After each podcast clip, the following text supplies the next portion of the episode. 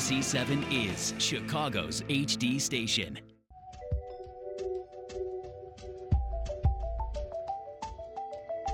Hello, everybody. I'm A B C seven's Linda Yu. Today, with my colleagues Judy Hsu and Ravi Baichwal, we'll introduce you to some Asian Americans who found success by embracing their bicultural experience here in Chicago.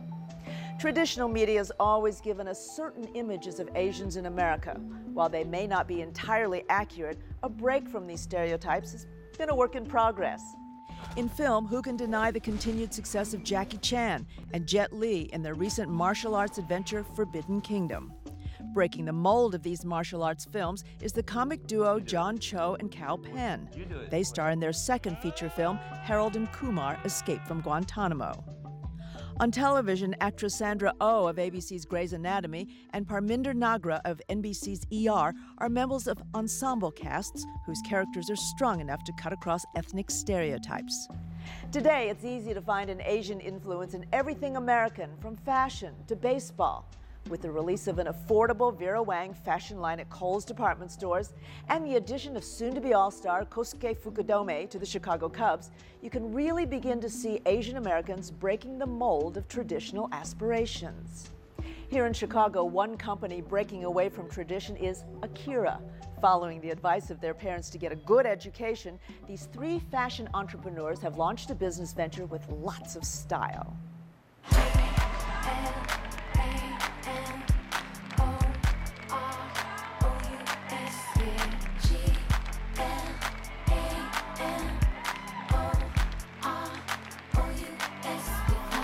They're bold, spicy, fun, and a little flirty. And to the many fans of Akira, these styles are fabulous. No matter how daring and in some cases over the top, these collections are making a name for themselves and turning up the heat on the fashion scene in Chicago. Everybody embraces fashion in Chicago, and it's just it's just like fun. You know, I don't think any of us expected, um, I think, to be in this position right now. You know, I'm one of the luckiest people in the world.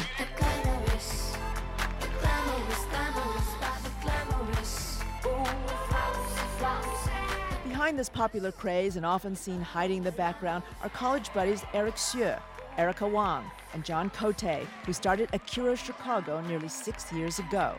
But for these University of Illinois graduates, pursuing their entrepreneurial dreams was not by any means glamorous because it meant facing criticism from their loved ones.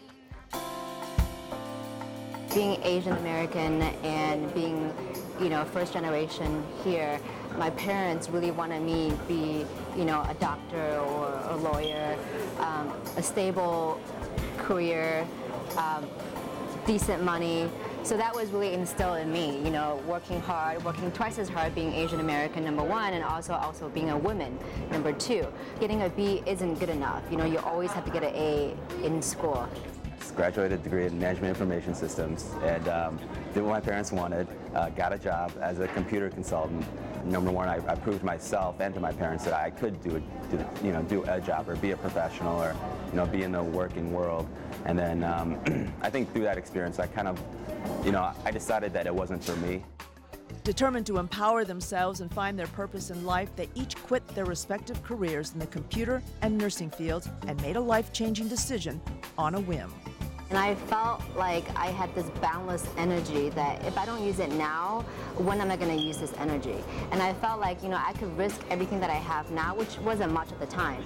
If I don't risk that now, when am I going to risk that? And out of the blue, um, Erica called me and, um, you know, she asked me, you know, she presented this idea. She said, you know, I met all these different designers. I think they have great stuff. You know, I think there's a market for this in Chicago. Would you like to open a women's clothing boutique uh, with me? And I'm like, uh, no, what are you, crazy? I was like, heck no. But then, you know, she kept talking to me. And then at the end, we kind of decided that it, it was a good idea. You know, it, it, it was something that we thought was doable. What they thought was merely doable has turned into a phenomenal success. With seven stores and one hundred employees in just six years, Akira is taking over Chicago one block at a time. You know, it feels good when you go to a bar or you go to a restaurant and when someone says, oh, Akira this, I just went to Akira and I bought this outfit, they were so nice to me. When I hear stories like that, it really makes me feel good. All the opportunities that we have in this country, whether you come from a different background, whether you come from a different financial background, there's an opportunity here. It's very equal, and it's all about hard work, it's all about ambition, and it's all about like just meeting the right people that motivate you to go to the next level. Wise beyond their years, these business-savvy moguls believe it's important for future generations to follow their own passions in pursuit of happiness. You know, when you're young, take a risk. If you lose everything, it's okay. Start over. It's not the end of the world, you know? So my thing is just do it. As an Asian American, um, it even even more so, because it, I think it just goes to show that that you don't have to follow a stereotype. You know, you can. Ha- it's okay to have a dream that might not fit into what people think you're supposed to do. Anything's possible. It's all about relationships, and it's all about like there's so many stores out there. You know, there's so many like different businesses out there. But one thing we know that our, our success has been is because we are a local-based company. Recently, they partnered with the American Red Cross of Greater Chicago in a benefit to support a disaster relief fund. And throughout the year, they showcased their trends in fashion shows that support various causes. I think giving and business go hand in hand, and the more you give, the more you receive. We really try to bring everyone together. You know, fashion is not discriminatory. It's all for, it's for African American, Asians, uh, Caucasians, whatever, whoever you are. You know, we try to bring the communities together into our stores. Even our events that we do are completely diversified to cater to all different types of audiences. I feel like without the people support, we would not be here sitting right now talking about this whole experience. So it's been it's been great. We've been blessed. Although these thirty-year-olds do not believe they are the definition of success, many will argue that their achievements are definitely admirable. When we come back, we'll meet a young Filipino-American who's also breaking away from a traditional career path to the sound of music.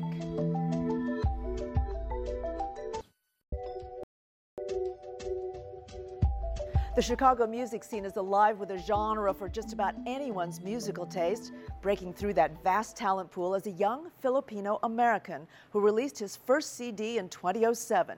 Judy Hsu introduces us to Murr.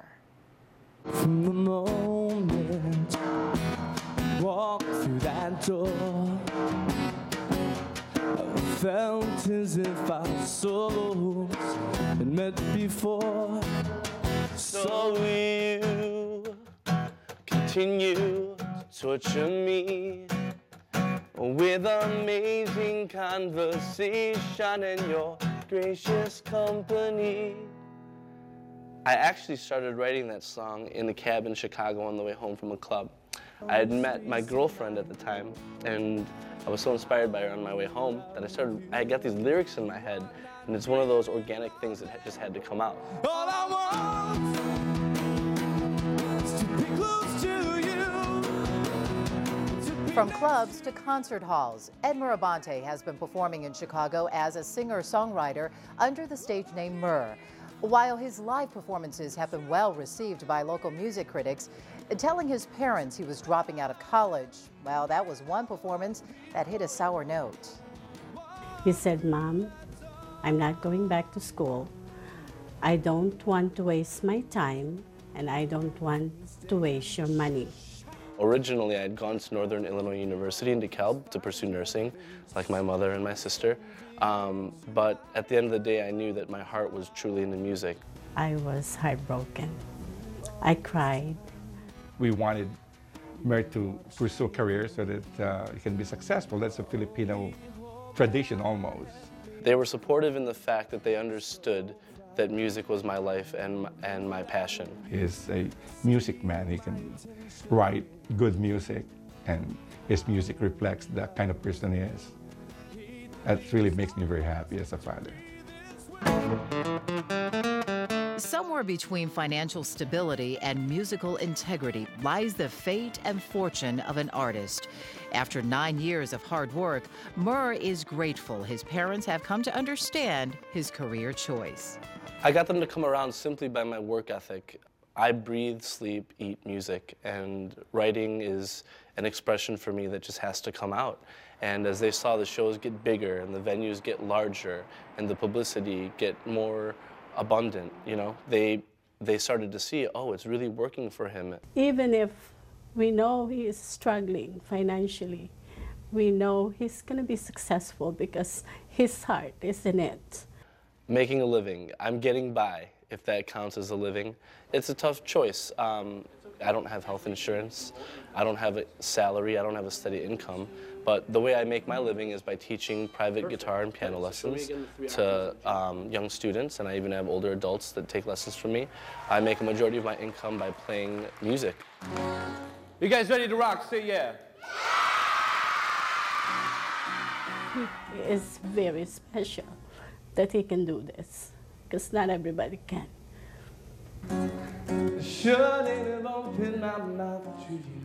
Born in Chicago, Murr recognizes that his Filipino roots give him a unique perspective, but his music has to stand on its own.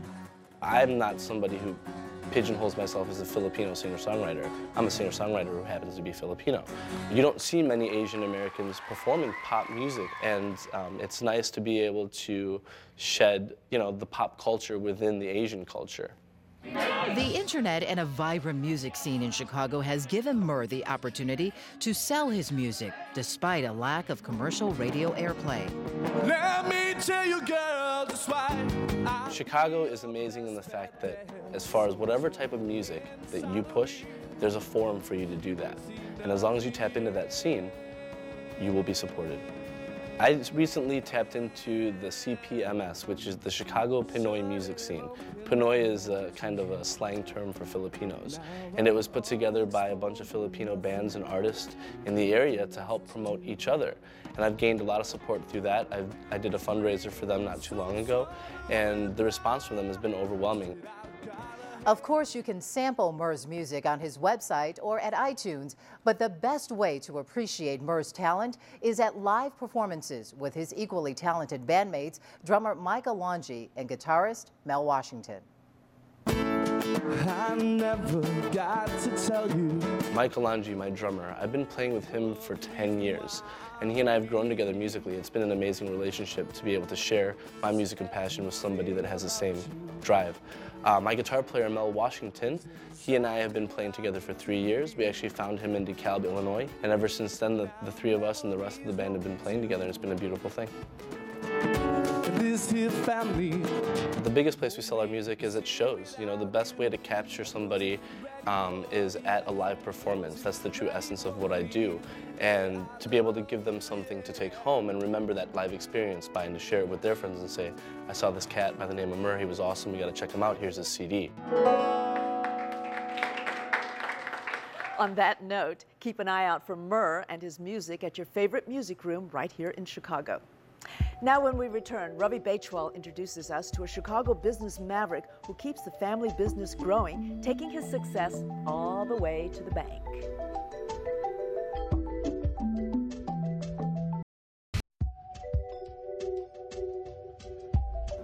Credit cards, gift cards, for many of us, those are just convenient ways to do business.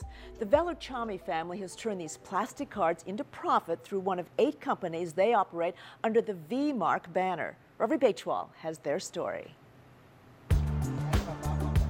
In nineteen sixty-seven, while studying engineering, Pethi Veluchamy began selling magazine subscriptions to help pay for his education.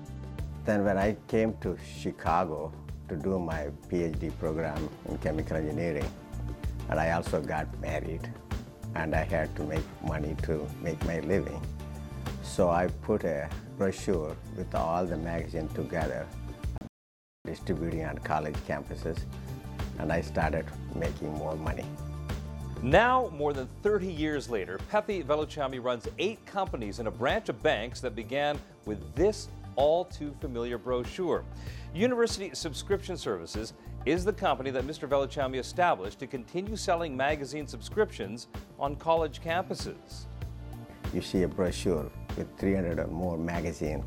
If you're a student, you can get those magazines like Time, Newsweek at fifty percent discount.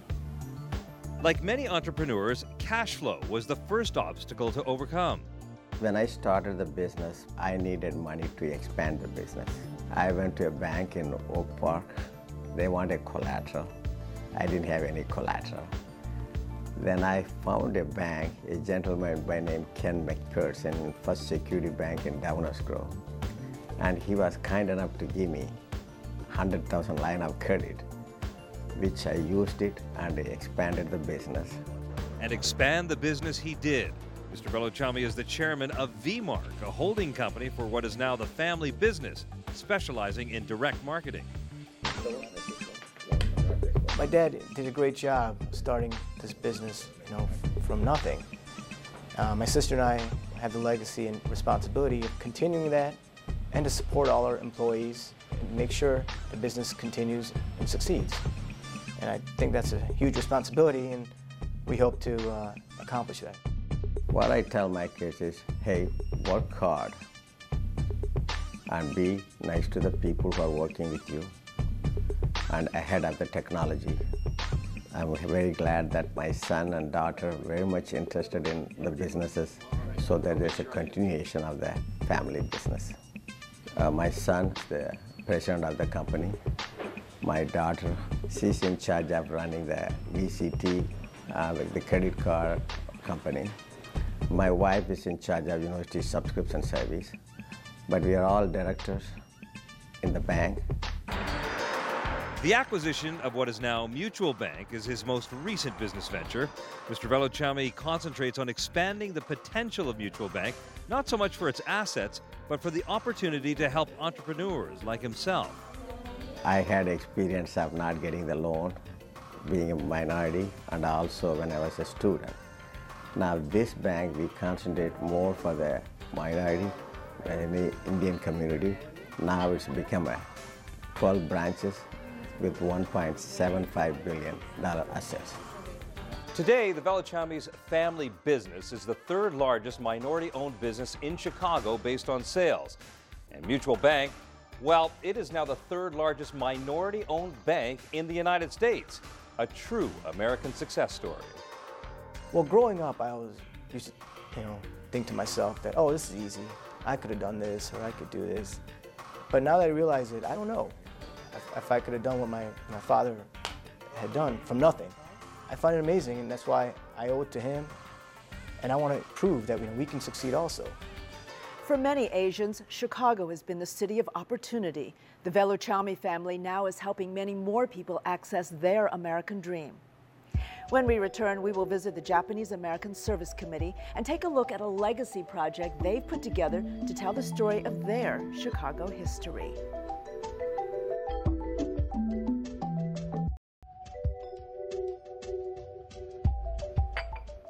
For the past sixty years, the Japanese American Service Committee has been a cornerstone in the community.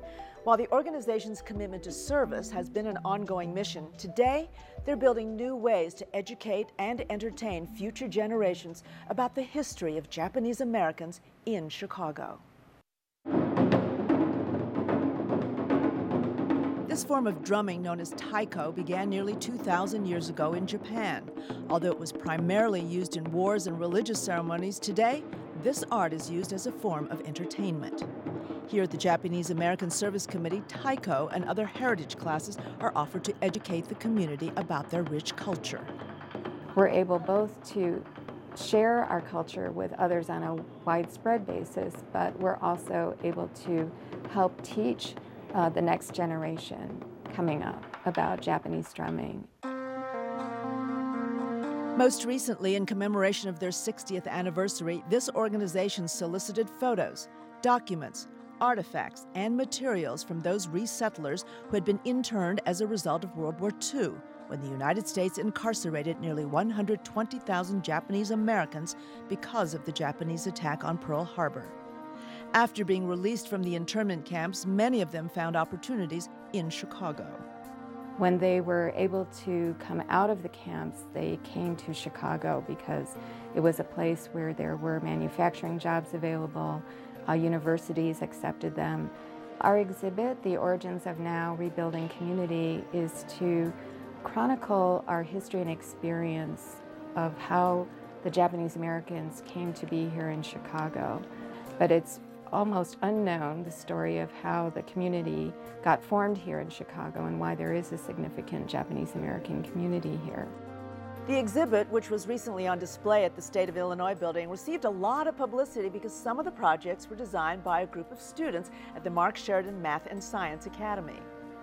When we first started doing this, I just thought it was just like internment camps for Japanese because they bombed Pearl Harbor, and we learned so much background information and like information on families and friends, and it was just like so much more. Like we d we dug so deep to like figure out everything that we needed to know. And what really interested me is that they not only took Japanese people, but they also took other Asian people too, that um, because they were mistaken because of their futures kind of looked like Japanese too.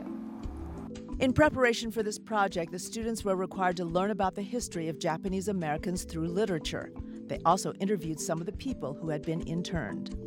And to see the kids take it on like this, I was so proud because they just moved most of us to tears through their poetry and their exhibit pieces. You have to appreciate diversity. You have to um, appreciate people that are different from you and know what they've gone through. It's just important to learn how bad it was, and so we can prevent it from happening again. It was tremendously rewarding and very moving to see the projects that the students came up with. Uh, definitely gave us hope for the future. It meant a lot to me because my culture, it was discriminated against at one point. So to see that another group was hurt just because of something else that happened in a different place totally, was was was very inspirational, kind of, because it inspired me to work hard, harder on this project and learn more. Although the exhibit will end soon, the history and lessons learned will continue on in the minds of those children. We would like to thank the Alhambra Palace Restaurant here today for their hospitality. And if you want more information about any of the stories we featured, log on to A B C seven chicago dot com. For my colleagues Judy Hsu and Ravi Baichwal, we hope you make every month a celebration of Asian culture and heritage. I'm Linda Yu. Thank you for watching.